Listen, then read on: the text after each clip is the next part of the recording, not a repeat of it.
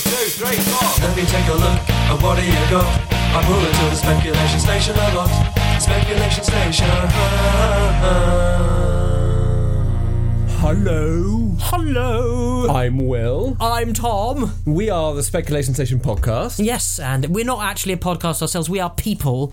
We're real human people who do a podcast. Yeah, yeah. So Yeah. this this is the Speculation Station podcast. We are not it, but Yeah. in a way we are. I'm really glad you verified that because people out there be like, are these people a podcast or are they carbon based life forms? Ah. So, welcome. We're Carbon Lace Life Forms with a podcast. And every week, one of us brings in a mystery object. That This week, it's me, Will. And we speculate upon it, generally from this guy. He speculates. Yeah, yeah, I interrogate. We ask questions. yeah. And I come up with a topic for us to to to attack, depending on what what on earth he brings in. Yeah. So I'll, I'll, I'll choose whatever we're talking about. Speaking of which, Oh, gosh. close one's eyes, hold out both hands. I'd like you to separate them. That much is perfect. This bit is going in this hand, and this bit's going in this hand. Oh, it's come out a little bit. Here we go. Here we go. Put the bits close together. There you go. What's that? It's a pocket watch. okay, it is. Open your eyes. oh, it's a pocket watch. Oh, this is beautiful. I like, uh, uh, and what's really awesome about it is the fact that you can see inside uh, the, to the time when the pocket watch is closed, which is most pocket watches you can't do that. That's true. And not only can you see the time, but you can see the mechanism of the watch itself, Which which is is, beautiful, rather yeah. beautiful. Yes. Look at that. For all you at home who are watching on video, looks absolutely gorgeous. Do you have you seen this in my possession before? I believe I might have done, yeah, uh, uh, maybe at a wedding or something. Well, it Like- came from a wedding. My brother's my brother's wedding to his lovely wife. Oh, okay. At the time, she wasn't his wife, of course. Uh, I was a groomsman, and as a present to all of us groomsmen and his best men, he get he gave us pocket watches, which was one of Right. the best goddamn presents for someone attending a, wev- a wedding I've ever seen. Oh, looks Your like somebody's phone is getting a on message. now. Maybe we want to turn that off. So uh, there's, a, I think, uh, what, what's also I'm very inappropriately dressed. If I was wearing a waistcoat, You're wearing a sports outfit, yes. Uh, a silver classic pocket watch doesn't quite it doesn't go with really it. work. Uh, Hang it from your your hood. that doesn't feel very good. Uh, doesn't, but either way, you've, you've managed to uh, This is wonderful. accessorize it. This is wonderful. So, What does it make you think of? well, immediately it makes me think of Willy Fogg. I'm going to say it. Who is? Uh, uh, of a, Ju- a a famous Jules Verne novel, which most of you guys uh, Will have heard might- of and will known have heard of, which is Around the World in 80 Days. Classic. And uh, Phileas Fogg, not Willy Fogg. Uh, Willy Fogg is the uh, the kids' cartoon, which I believe is Spanish, actually. And was translated there was in- also another cartoon. It was Phileas Frog, and he was a frog. Oh, that's hilarious. um, so, I think the, the the lovely basic idea of this is it makes me think of somebody who really cares about the time, and maybe a kind of adventure, but he was really obsessed with the time. So, Was he? so immediately the sort of the topic of time is immediately coming Okay. up. Like maybe uh, you could, Time you could- travel, but potentially adventure? time travel, potentially No, adventure. not time travel. Time, comma yeah, travel. yeah, adventure, measure. Yeah, maybe even. Uh, it makes me think of the Age of Sailor touch a little bit as well. What with the water clocks and all that Mm. Well, kind of let's stuff. just let's encapsulate that in the classic age of exploration, Okay. exploration and invention. Okay. Yeah, yeah. Okay, in which case, if- I'll decide on a kind of an approach to this. Let's think of uh, a classic exploration challenge. Oh. So around I the love world it. in 80 Okay, days was yeah. a challenge. They challenged Phileas Fogg to travel around the entire world in 80 days and get back to London within that time. So we live in a very connected modern world, of course. I mean, every, every era of humans have lived in the so-called modern world, but we really truly do live in a very modern connected world. They'll seem old fashioned in a few years, don't Of we? course, Maria? as, ev- as it will always do, and people will look at us in our clothes and go, "What were they Yeah, but thinking? What were they wearing? Well, why was he wearing sports gear? and the other guy was wearing a Hawaiian shirt. Uh, Why are they twats? So, what? First of all, what would be the modern equivalent of Phileas Fogg's Around the World in 80 Days challenge? What They- would you challenge someone with? Well, they, they do do similar things like there's a boat race that actually goes around the world True. in 80 days. I think yeah, it's more than 80 days. It's much quicker these days, I think. I might have been completely Yeah. mistaken. Uh, there's, there's there's definitely boat challenges. So I, I think and another similar one that it makes me think of is uh, is it this that road racing that goes across Europe? It's got a very special name. Oh, there's the there's the the Gumball Rally. That's it. The Gumball Rally is what I'm Rally, yeah. thinking of. That, that that that is very cool and fashionable and kind of sexy. It also makes me think of the Orient Express as well. in that kind of area, those kind Mm-hmm. of you know trains that connect up continents and stuff like that. Oh, So, love yeah, to go but- on the Orient Express. If we're talking about modern adventuring and challenges, the obvious answer. We've only been to the moon once or twice. Oh. Right? You know, so now, and now we're getting co- corporations, I guess Yes. SpaceX doing that, and I think Boeing do a lot of this Mm-hmm. kind of stuff, which is the idea of who can get to the moon first, who can get to Mars first. Yes, who- who can provide the most efficient and cost-worthy yeah, yeah. transport to X, Y, Z and like place? those robots who who which robot can play football the best Hmm. you know like so it's almost like there's a lot of but i think in terms of exploration space or under the sea a pota- you know like or deep under Ah. the, under the ocean are the obvious modern eras of exploration if we're to do a, a modern around the world in 80 Love days so is it to the bottom of the sea and back you know well that, what's it called um 20,000 leagues under the sea Yes, another Jules Verne, right? which is fantastic So let's keep it closer to home Yeah. and do under the sea. Although, Yeah. ironically, as I'm sure a lot of our audience will be aware of, we, you know, we know more about the moon than we do about the underneath of our the oceans. depths of the ocean Thank you. Underneath was a bit of a misnomer. So Well- let's make it kind of storified as well. So it's not just to reach a certain place or discover a certain thing under the ocean, but to establish something. So let's say the first Oh. person to establish an underwater colony somewhere. yes yes Right, we're writing that down. He's The writing it down. on a underwater notepad. colony, yeah. Okay. So I like the uh, so the underwater colony. Okay, so let's say first to reach um, a certain Depth. population Mm, I like that. at a certain depth, shall we So say? yeah, let's say Dunbar's number roughly. So let's say 200 people, Okay. a colony of 200, which is a small village. Okay, so a colony of 200 people at a Sava- depth of 200 meters, maybe? It's not too much, not too little. Just- or unless you want to say 20,000 leagues. How much was a league? right? To the furlong. Nobody knows this stuff. Um, So a population of around 200. I'm gonna say a mile under the sea, so it's properly. Low. Oh, wow, that is that is deep. Okay. So like properly at the bottom of the ocean, you know, So 200 maybe a people. kilometer actually. Yes, kilometers is better. Say one kilometer deep. Now, if we were more knowledgeable, we'd probably be able to say what kind of things existed at a kilometer deep. I know, for example, that the deepest place on the uh, on, on the ocean floor, the Mariana Trench, is Mm. something like six thousand meters. Mm. So about six kilometers. So a kilometer isn't anywhere near that crushing depth, but it's still a considerable distance Yeah. and So uh, I love this idea. Uh, already, by the way, loads of astronauts train underwater. by going living in underwater closed environments yes, I remember for a long seeing time.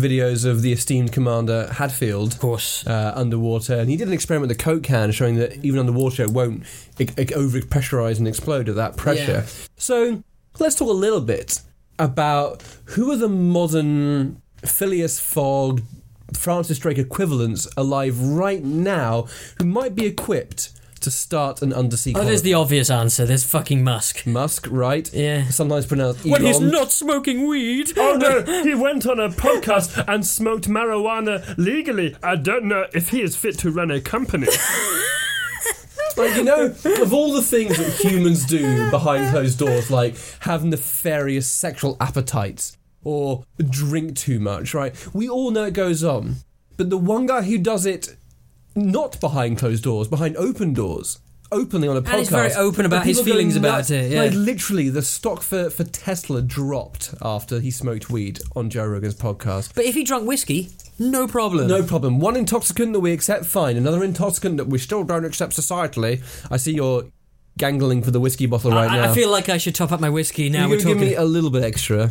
I've Yeah. been kind of janking it. so, uh, so let's talk about. Elon Musk, um, I guess there are people with political motivations to do it as well. So people like Putin would say, Oh, okay, 100%, We yeah. want Russians living under the and sea." certainly uh, uh, Xi Jinping for the same Oh, reasons. s- ah, the Chinese premier, right? Uh, he's a very interesting character. Like, Not comparable to but Winnie also, the there's Pooh. um, um, Peter Thiel, um, Musk's partner in PayPal. Yeah. He's, he's kind of a bit of a mover and shaker. In the, I don't Jeff- know much about Jeff him. Bezos, Jeff Be- for- the the Zucks. Oh, oh no, he had an affair. Oh no, he's a human being. yes, Zuckerberg. Um, Although I don't see that from Zuck. I just don't see a lot f- of that kind of he thing. might from Zuck- fund Zuck- it, but he might not do it himself. I don't- I Like, don't maybe feel Gates he- is more likely to do it. Gates feels a lot more along the right lines. Now- It's definitely, we're all talking billionaires or big league politicians okay, here. let's take one person for now.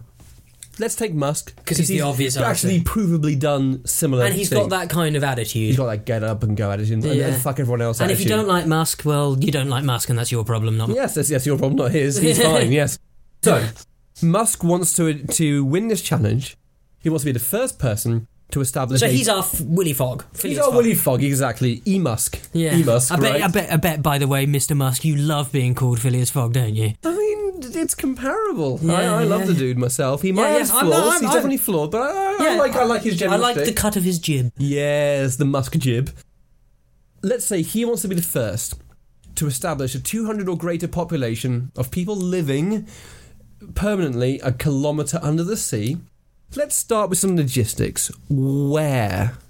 So, I think the immediate obvious answer is, I mean, if you wanted it to be, I think the location really matters because Oh, it depends on who the absolutely. funder. Because the two obvious answers, if he's an, he, he he lives in America, he's ostensibly American. I know he's South African and uh, has a m- larger background than that. So, but the obvious answer is somewhere in the in the great pond between Europe and America, as as it's often Also uh, called the Atlantic. Yes. also known as the Atlantic oh, Ocean. we're getting towards Andrew Ryan's. Uh, what's it called? The computer game when they lived under the ocean. Oh, don't remember. Bioshock. Bioshock, yes, of course. Right. So it's a little Bioshock, of course. Cool, it's though. our, you can't get away from that. Yeah. So Musk is our uh, Andrew Ryan. Andrew Ryan, yeah, yeah. Yes. Uh, so, but also there's equally on the other side. It depends where he, where you want to make your alliance because it's equally you could do it in the Pacific Ocean, Mm-hmm. but then there'll be lots of treaties with uh, you know places like Ha- uh, Hawaii, which is a U.S. territory, so it could be near Hawaii.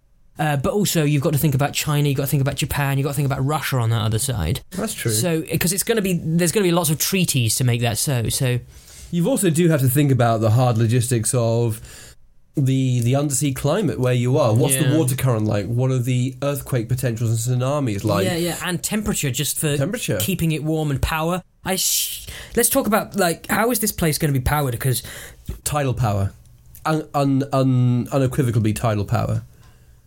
He's holding is- out his finger to me. there is another option. ah, there is another way. There is another option because you're a kilometer below the sea. Yeah, yeah. Of course, there are tides there, but there might be a, a, a yet more powerful source. geothermal. precisely. Okay, so vents perhaps. It's either that or they have a nuclear power plant slash fusion you power might as plant. well. You can just call it from seawater immediately. Yeah. So it depends. Do we have? Uh, are we talking? How what- would Musk do it?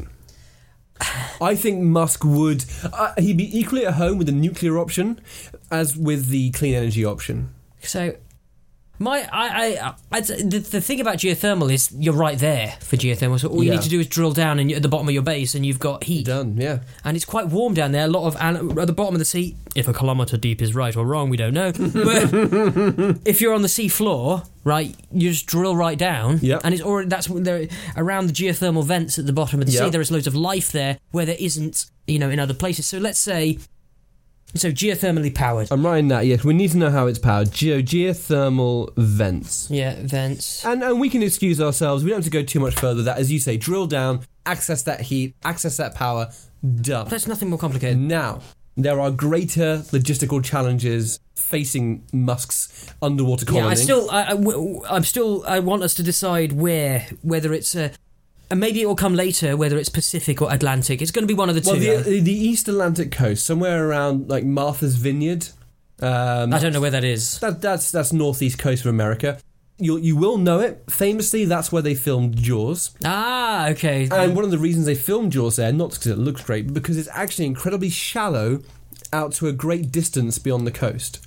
So you can build it a kilometre deep without having to worry about great drop offs and trenches everywhere. So that's a possibility. However, the Atlantic is notoriously choppy as an ocean. I know you're underneath it, but you're still within it. The west coast is warmer. However, what's the greater it's politically more dangerous. and geologically more dangerous because of the earthquakes. You've got the San Andreas fault line. You've got you've got earthquakes Yeah, but I'm around- thinking if they slap it right in the middle of Pacific Ocean, why would it be a in problem? the, in the middle, yeah. it's going to. Well, here are some problems with that. A, very very very deep indeed. So how are you main? How will you keep your city at a kilometre deep? So yeah, and uh, y- uh, how are you getting goods there and back? Which is what with my other great logistical challenge. We'll come back to that. Yeah, of course. Now the other big thing about being in the middle of the Pacific is you are as far away from civilization as you can be. Yeah. Maybe that's the idea, though. there was a recent incident with a young British lady. We have a lot of great British ladies who have done these around the world solo sails where they sail around the world by themselves. For some reason, British women seem to be on the top of that game a lot of the time. But recently, one of these ladies got surrounded, her boat capsized, and they had to rescue her. And as I said, it's very difficult because you are as far away as you can be. And an amazing fact about that is if you're in the middle of that area of the Pacific Ocean, when the International Space Station goes overhead, those are the closest human beings to you uh, than any other people. The people on the, on the space station are closer to anyone on the planet. But maybe that's the point. ah, okay. So you do want to be far away. You want I, to. I, I'm- I'm just uh, thinking about that because you know he, he he wants to go to Mars. I think you've destroyed your pen. I just flicked out the biro part over my shoulder. I'll use yours if I need it. Thank you. So what were you saying? Uh, so uh, imagine it's- the whole point of going to Mars is so you can rebuild a completely different culture, a completely different technology, Yes. a completely different uh, political system. 'Cause Yeah, when you go to cultural Mars, it's system. going to be totally different. So maybe something like a sea colony is a proto version of that. I like that. Where you got a, you've basically got an entire colony where you can experiment with a different political method, a different uh, economical method, Yeah. econ- economical economic method. And a different, uh, you know, detachment to human beings that we haven't experienced before. So we, and we- we're talking about a village under under the sea, not a city. Not a city. yet. Yes. Maybe it will develop. Yes, Yeah. and the press would likely call it a city under the sea because it sounds better, but it, it's a hamlet or a village indeed, yeah. Yeah, uh, at- at best a small town. And this makes logical sense that someone like Musk would do this as a proving ground, as you say, for space exploration and space colonization. Or for a sea lab. Okay, so let's go back to that great logistical challenge of how do you get supplies out to those people a kilometre deep in the Pacific? And what supplies do they need? Could they self sustain? Could they grow stuff for themselves? They can make their own power, we know that. Geothermal energy, done. Supplies, and how do they get fresh water? Do they desalinate? I think basically you have to make it. Otherwise, you have to make them self sufficient. Because if they're not self sufficient, they are at the beck and call of outside powers. Ah, okay. Right? So if it's a company that supplies them, if it's a government that supplies them, that weakens this society. It makes it less. It makes it s- makes it weak. It means basically they can they can ransom them and say, "Oh, do a deal with us, or you have to follow us, or you have to do what we say, or run your society like we say." If they're self sufficient, they don't have to do that. And my imagining, if I am thinking as a Musk, as a Musk, A Musk, uh, yes. uh, then I imagine he wouldn't want that. Okay. Yeah, if I if I, if I if I'm if I'm going to prove prove that this is possible, I want to prove that it's p- pros- possible completely self-sufficiently. But obviously, it's going to take stuff to get there. But I think once the stuff is there, you want to be as self-sufficient as physically. Obviously, you're going to probably have to bring in the occasional expert, Yeah. and you're probably going to have to send a lot of experts down there and to- as part of the the the, the, the group, the first group. Natural course of things, yeah. Yeah. you're gonna, um, and you're probably gonna need certain materials like, I don't know, steel. Yeah, absolutely. Aluminium. Yeah, aluminium, copper, but you- Mm. Carbon, yes. I don't. Maybe you'll be able to mine some of it there at the base of the sea, but I think that's going to be very limited. Mm. Yeah, very limited. So I think the biggest import is going to be raw materials uh, such as l- plastics, metals, Mm. Synthetic materials, man made materials. Yeah, uh, luxuries. What about meat? Will they have lab grown meat? Will they go vegetarian? I would say I, I like the idea of since it's Musk, he's going to be out there on a limb and he's going to say we're going to have lab-grown meat down there. I love that idea. So they're only going to have lab-grown meat down there. Okay, so okay, let's s- say that. Yeah, lab so grown meat. Lab-grown meat. They're going to obviously have farms. because it's very carbon inefficient to bring and import meat in, yes. So yeah, f- uh, so they're going to have Vegetable farms. So yeah, veg farms. Uh, uh, probably everywhere, and that, that's to help. That will also help with the oxygen reclamation as True. well.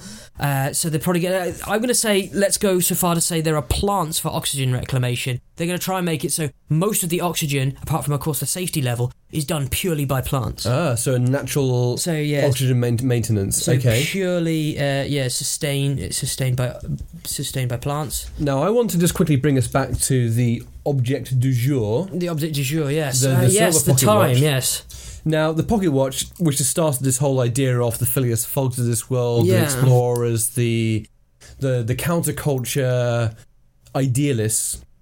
We've we've used Musk as a as a useful template here, but let's be a bit more imaginative and let's Mm. let's lose Musk as our real world person.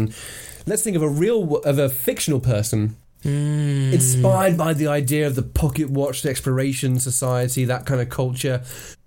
Let's create a person, So, uh, man or woman, who would do this. Something, uh, somebody American like Jeremiah Stamp. I love that immediately. Jeremiah Stamp. Okay, so Jeremiah, so so that's our Musk. Yeah, because Jeremiah has that old world progressive colonization vibe, and Stamp is saying, "I'm putting my So stamp on that's the world." So he's and he's going out there to lead the colony. Yeah. Who is he? How has he become the so he's person he is? clearly a billionaire. Okay. Yes, okay, billionaire. Yes, Yeah, a rebel billionaire. Jeremiah Stamp, rebel billionaire, like Max Stone from C Lab I 2021. was just thinking of that. Um, so, so we've got Jeremiah Stamp, the rebel. bi- So how did he make his billions? Yes, good question. Um, it's got to be different from Musk, so mm, that's a really difficult question. Maybe he created the first uh, mobile technology, like the first mobile phone, right? And like like Nokia or Nokia, Okay, so they sold the first s- bunch of them and then later on went by the wayside as the apples and samsungs took over but he made all his money early on with the first mobile telecommunication devices Mm. yeah, I like that. Yeah. okay So uh, and he's diversifying now because he's just shitting money. yeah Yeah, so so this this uh, Jeremiah Stamp. Uh, so who's he got around him? Hmm. So I want to think his his circle of familiars. circle of familiars i like that so there's got to be some fellow tycoons You've Yeah. always got to have your tycoon Okay, so so let's say um let's say jonathan quizwitz also a J name. Yeah, Jonathan Quizwitz, who Quizwitz. is a Belgian born British entrepreneur who pioneered uh, gyroscopic satellite navigation systems. Is that specific enough for you? Yeah, that's ridiculous. Right. specific. so gyroscopic. Why gyroscopic? Because space travel, space navigation for manned space flight or satellites cannot be done without gyroscopic navigation. Bet we're doing under the water. I'm just saying that that's just what his where he comes from. Okay, so So he's familiar with these ideas of traveling out into a dangerous environment and finding your way there. So, what Jonathan Quizwitz brings to the table is an ability to centr- centrify oneself in a f- alien environment. So, being able to say, where are we right now? Where are we going? And how do we establish the world around us, the physical ra- world around us? How do we, excuse me, how do we keep track of the sea currents? How do we keep track Mm. of, you know, thermal variations in, in the water around us and rising and falling water levels as well could be a big thing. So Jonathan Quizwiz, he's got that. so he's got under a bit of control. tech know-how as well. tech know-how through 'Cause- through the eye. Because you can imagine. I, I I want to imagine what their plan is for. So first of all, how are they going to get the city, the village, the town? How are they going to get this underground, ba- this underwater base there? How are they going to get the materials to the place? I think what they do is is that they hmm, what's more logistically appropriate is it to build underwater pods, habitation pods, onshore, and then ship them offshore and sink them, or do you think it'd be simpler to ship the raw materials to the ocean, the middle of the ocean, build these prefab pods pods quickly and then sink them? I'd imagine it's, it's easier to build them onshore and ship them offshore and sink them. So I think it's a it's a combination of both actually. Okay. So I think it's I think I like the idea of a modular sort of format. You like the space station. Yeah. So maybe they build a number of modules. Maybe some inflatable uh, or, or expandable as well, so they're not the full size until they get down there. Uh, or you take them there and then you expand them and then you put them down. or Yeah. whatever. You construct them on the ship and then like an aircraft. So they're going to need a big old boat like an aircraft carrier style monstrosity to make this happen. Okay. So that's a few billion. That's Uh, a few, few- quick few bill. cool few bill. So, so that I yeah, I can imagine. Or, or I mean, they could just shoot stuff down there, like just drop it, like uh, so. I imagine it's potentially made from. So you could imagine like loads of pods. I like your your your thought of pods that you just you just drop down there, and then basically people or robots go down there and start assembling. So you- Assemble, and yes. start bringing the pods together, uh, uh, s- s- strapping those bits uh, together, joining them up, and then turning them into things. So maybe they're not. s- Some of them are purpose built, so you'll probably send the power station's probably the, the core, Yes. the, the, the geothermal point. So that's probably the first thing they have to do.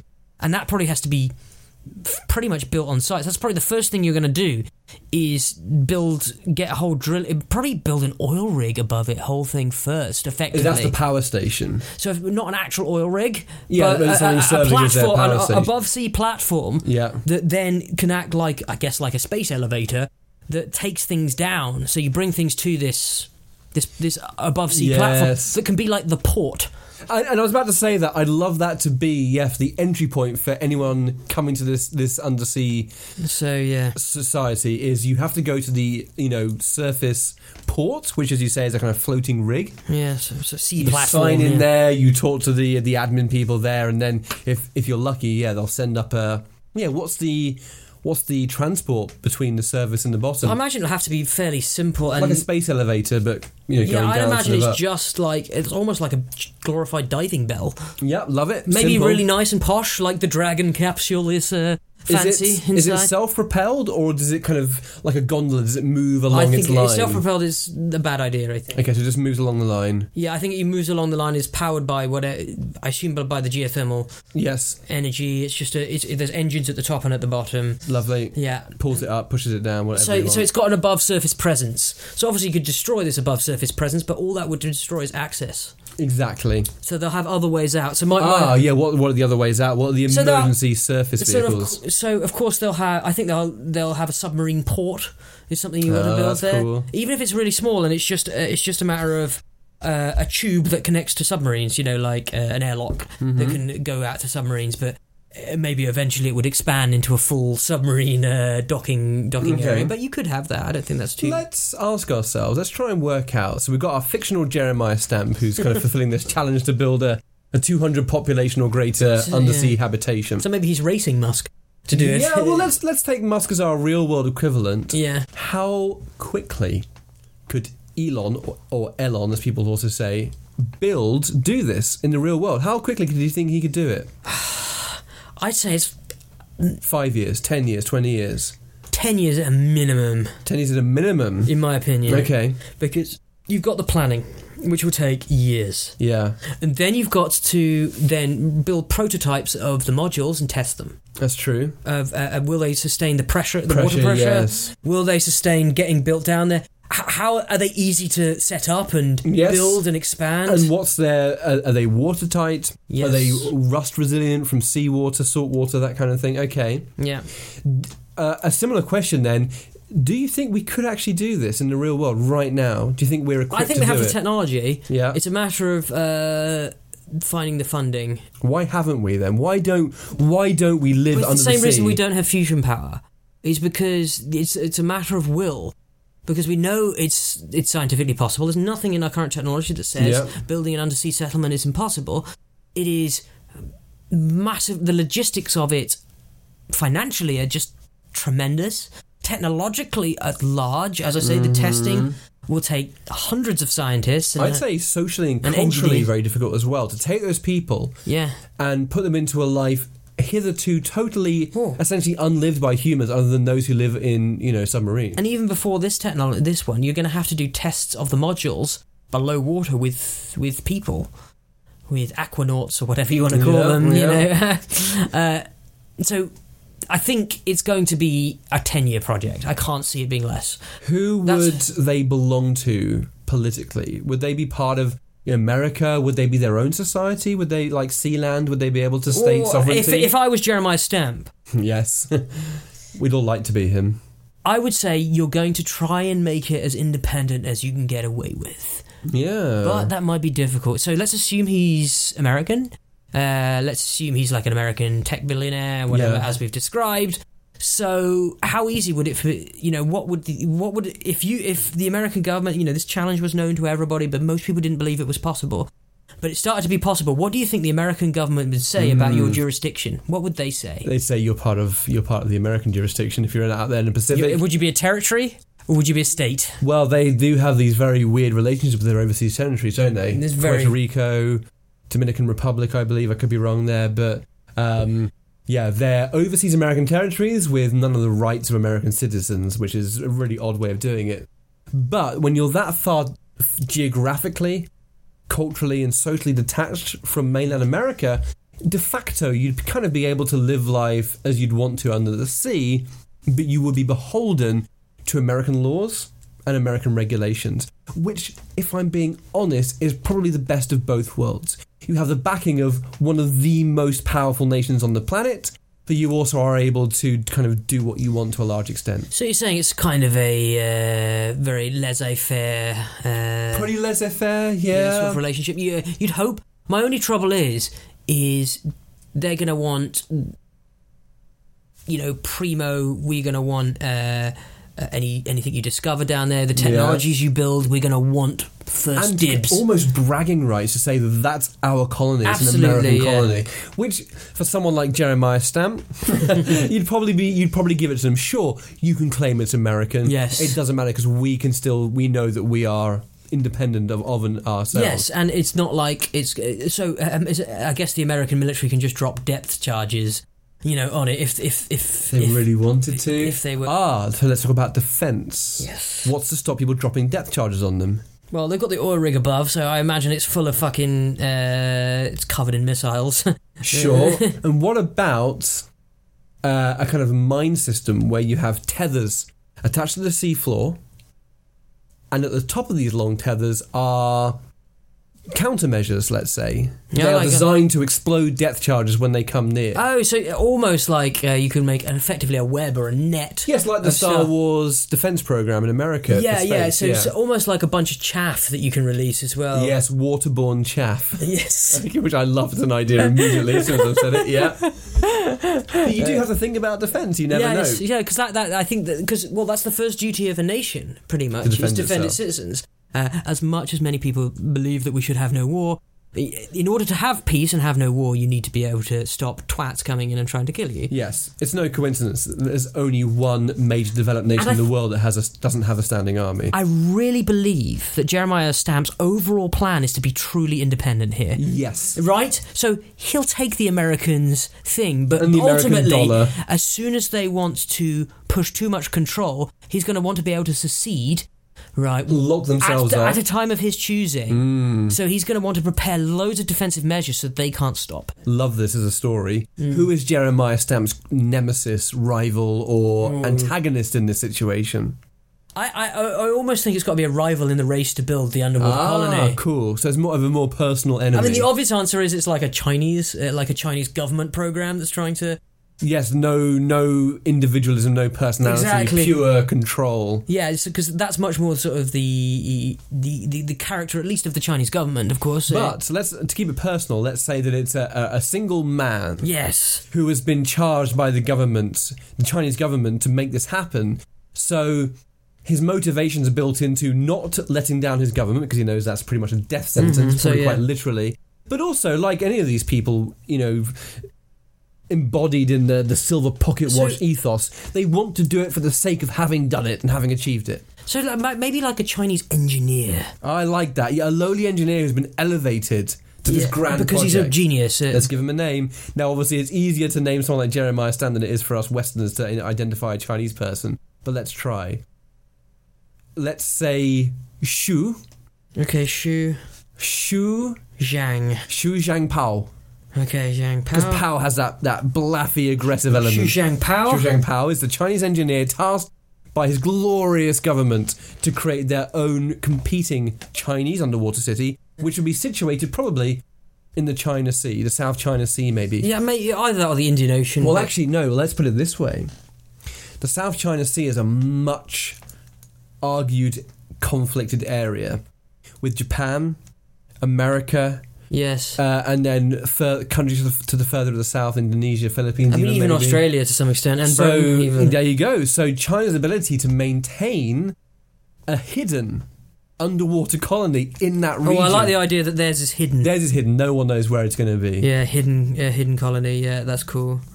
Uh, yes, they they build theirs on the coast, and then it's partially sunk and dragged out by submarines, hidden, and then sunk where you can't see it. yeah, so they they they kind of yeah, partially build it, and then so ha- maybe theirs is powered by a nuclear power. Theirs is nuclear. They do not give a shit. so so it's mo- so theirs is movable.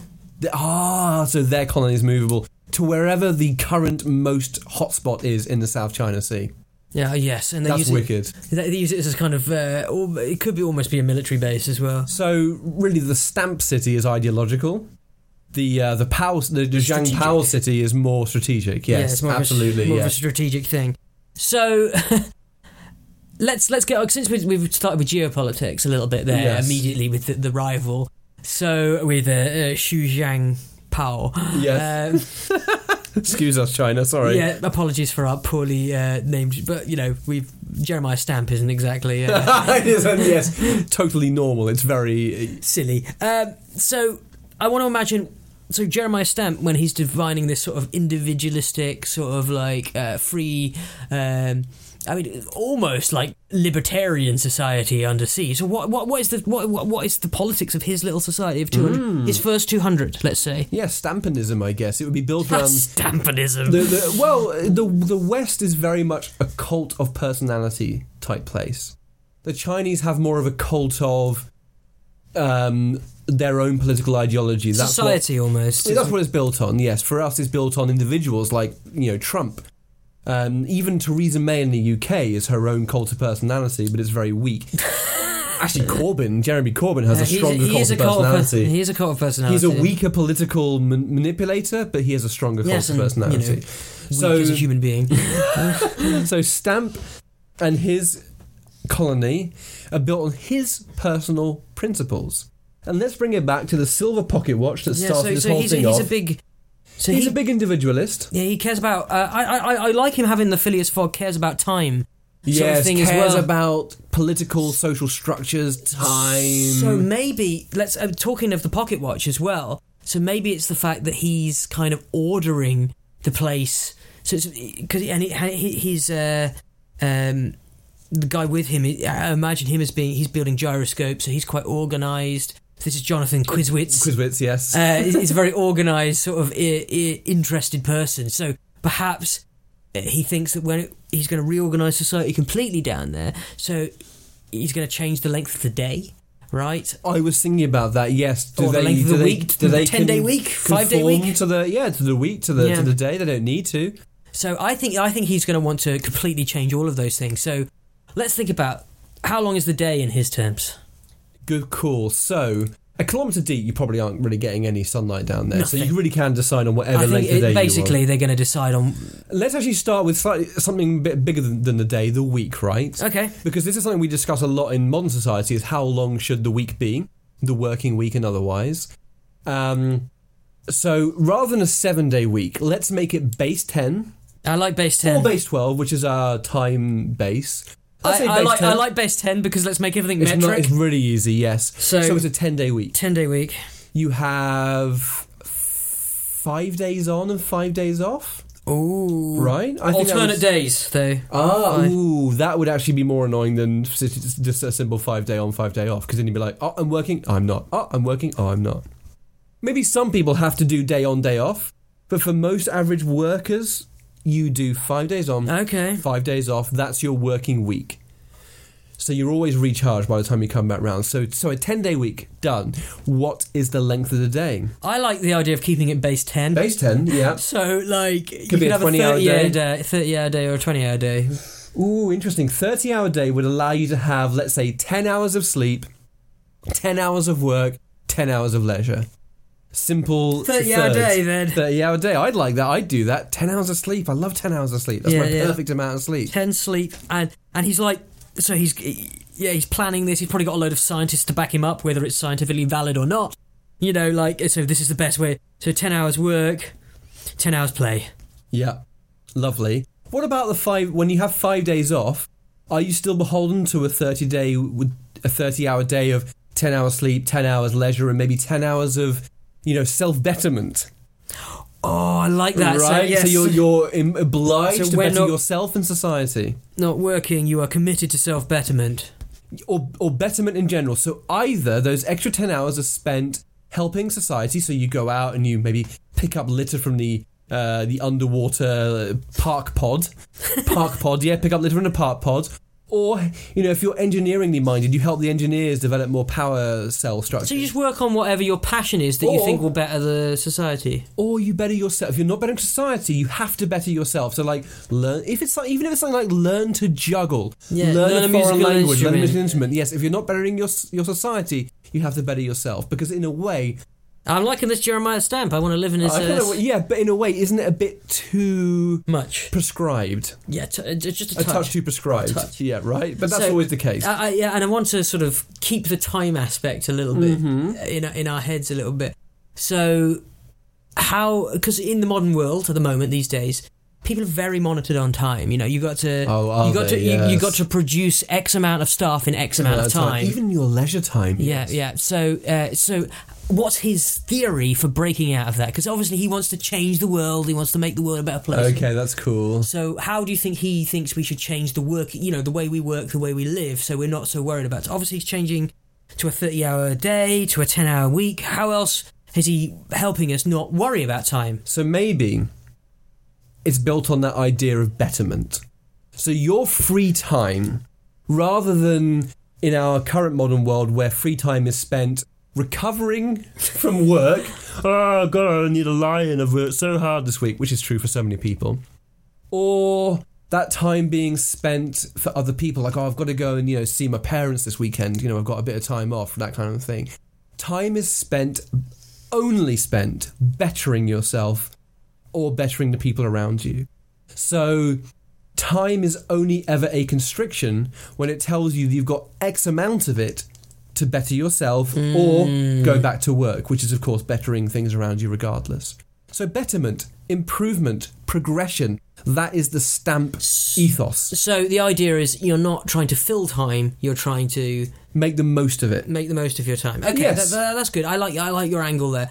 I, I, I sort of philosophically, I've, I've it's it just occurred to me that effectively what he's building here and how he might sell it Mm-hmm. to, to to the world and to potential colonists, and we need to start talking about those. Is this is effectively the new Atlantis? It is, yes. Yeah, so he's building kind of a, a, a- a new Atlantis world or a new Well, actually, since Atlantis never existed in the first place, and uh, an intellectual of Stamp's quality would say, we want to create Atlantis. It's a myth that we Mm. know doesn't ex- had never actually existed. So why not create it?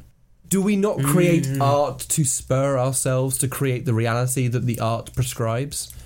That's Yeah. science fiction, so job, he- certainly. so he's trying to create a, a, a place of uh, uh, survival, a place where we're gaining lots, a place where and human endeavor and human progression. Hmm. What's the point of living if you're not progressing? That's the stamp ethos for sure, Mm-hmm. and I like that idea. Hmm. It's a very cool idea from the cha- from the initial challenge of you know who's the first to build their underwater city to someone saying you know what it's not just a challenge to be met. It's a a dream to be fulfilled. Right? yeah, no, I'm with you, I'm with you. So, um, so in terms of a, a- a dream to be fulfilled, so he wants to make this kind of kind of a bit of a utopia, right? It is. You can't get can't away avoid from that. that. You're building an underwater So utopia. I want to start talking about the colonists. So who might Ah. go? to be honest, I would. I mean, I You know when, when they said a few years ago, you know, who wants to go to Mars? oh and- Mars One, which collapsed under its own oh, weight. The, the kind of slightly Oh. fraudulent reality. Yeah, yeah. The, competition. the actual company, the, the, there's a charitable foundation that still exists. The actual company, Does it? Mars One, collapsed. Yeah. Uh, basically, having ripped off a whole bunch, Bunch of people, Uh, which is really sad, but you know, you probably shouldn't have given your money to. Yeah. Let's put it this way: if I'm happy enough to go to Mars, which is, as people say at the moment, a one-way ticket. If you go, you ain't coming back. You will live and die on Mars. Mm. Yeah. Then I should certainly be happy to go and live underwater because that's still on this planet. And if I really needed to, I could go up to the surface and go back home and see my loved ones again and, and be Hmm. unscared. So I would do it. I think if someone of the ilk of Musk or our fictional stamp was to rally people and, and invite people to say, who wants to be the first humans? Well, he's actually got money and a company behind him, Yes, exactly. So there's a there's a there's a cohesive, concrete believability. and the to fact it. that you're fighting the Chinese to get there. I think you get a mix of explorers and travelers. I, I love travel. I love seeing the world. So that's that's the part of my personality that would that would. So yeah, and any kind of daredevil sort of like Daredevils. you, you know, like anyone who's like you know, like a skydiver or Yep. uh, uh, something like risk that. takers, pioneers, pioneers, but also of course engineers, scientists, Scientists. unavoidable in this yes, circumstance. and psychologists who want to see what it's Absolute- like people living there. well, no, Cultural I'm going to say they're going historians. to need psychiatrists, psychologists, Yes. they- Therapists, They're going to yeah. need therapists of all kinds because of these the the, the, the, the different environment living in. Yeah. yeah, and the, How would you cope with it? Literally, how do you think if you had to live for a year underwater in a new pod city, how would it affect quite you? honestly, I think I'd love the shit out of it. Uh, would there be a part of it that re- would react inexplicably negatively to it? um, I'm not claustrophobic in that sense. Nor am I, but socially claustrophobic, there might be something like that. I, I've never personally for me. That's not a huge deal. I imagine I get annoyed, but I'm, as I say, we, as we discussed uh, previously in a previous episode, I'm quite happy being on my own when it needs when when when, when that needs to occur. So I think it would, be, especially if you lived there for a year and you knew that it was only a year, then you were like, Yeah, if you knew there was an end to it, like um, I think it'd be the, fine. the Scott Kellys of this world who you know, lived on the space station for a year in order to commit, you know, um, produce scientific obviously data. the, the lack of if my family came with me, that would be very different. You know, yeah, would that be a good or bad thing? Would that be worse or better? I don't know. Uh, I mean, if you had your wife with you, that's what I mean. great. If you had like the actual family, parents and Oh, my siblings, parents! No, Jesus Christ. that would be much worse. No, yes. that would be a thousand times worse. But eventually, because a society will have to work like that. We, Yeah. But like, if I, if you're a pioneer, I think just like anybody, I think I could handle it. And I think just because of the magic, the majesty of the event of being part of the first sea city or the first Mm. Yeah. sea colony. That would be amazing, and the fact that you get to experience things nobody had ever experienced before. I don't think I could have say no to such a. I, offer. that's a great way of putting it. I don't think I could say no if the opportunity came a knocking. So let's wrap things up and let's do one of the most difficult things and put a name to this. We can either name the event in history, you know, like the plague, the Black Death in Europe, or we can name it as a story, the story of Stamp and the Undersea Well, Colonists. What I would you think call there's it? two. There's actually that I'd actually hit two other like, completely different angles on what we should name. So my initial my initial thing is we name the competition. Yes, the actual thing that But spurred the this other on. thing is we name stamps glorious city. Hmm. Or we can just give an abstract name whatever we want. But I like I like your approach here. Yes, the competition or the city. Because either we sort of, sort of call it you know like Neo Atlantis or uh, Yeah. or the competition is called okay you know. The, the, the create Atlantis competition or the you know build a what, what would you call the competition? Because I Hmm. do think that's kind of more interesting. yes, the the New Atlantis Prize. I'd call it Oh yes, yes. like the X Prize. I like the New Atlantis Prize. yes. Okay, New Atlantis Prize. Uh, yeah. So, what else? Uh, so, uh, what would Stamp call his city? I mean, we, we've we've kind of done ourselves a favor by calling him Stamp because you're kind of putting your stamp on something, Uh, okay, right? Yeah. Um, even then, it's actually still quite difficult to do because it could be named after him. He could be a bit more. I don't think I think he wouldn't do that. No, he want to give it a, a cool progressive. Well, let's do it like name. Musk. How does Musk name his things? Well, like the Boring Company, which is a play on words, And like SpaceX, right? Which yeah, is which named sounds after cool, what. but it also says what it does. So I think we should say what it does, which Okay, is uh, kind of like like Sea City or like let's say if it wasn't the Pacific, the Pacific Pod, Pacific Pod Paradise. I like that. Yeah, the Pacific. Maybe not Paradise. That's a bit too on the nose. I kind of like Pacific Pod Paradise. Pod Paradise. Everyone loves alliteration, right? the three P's. I.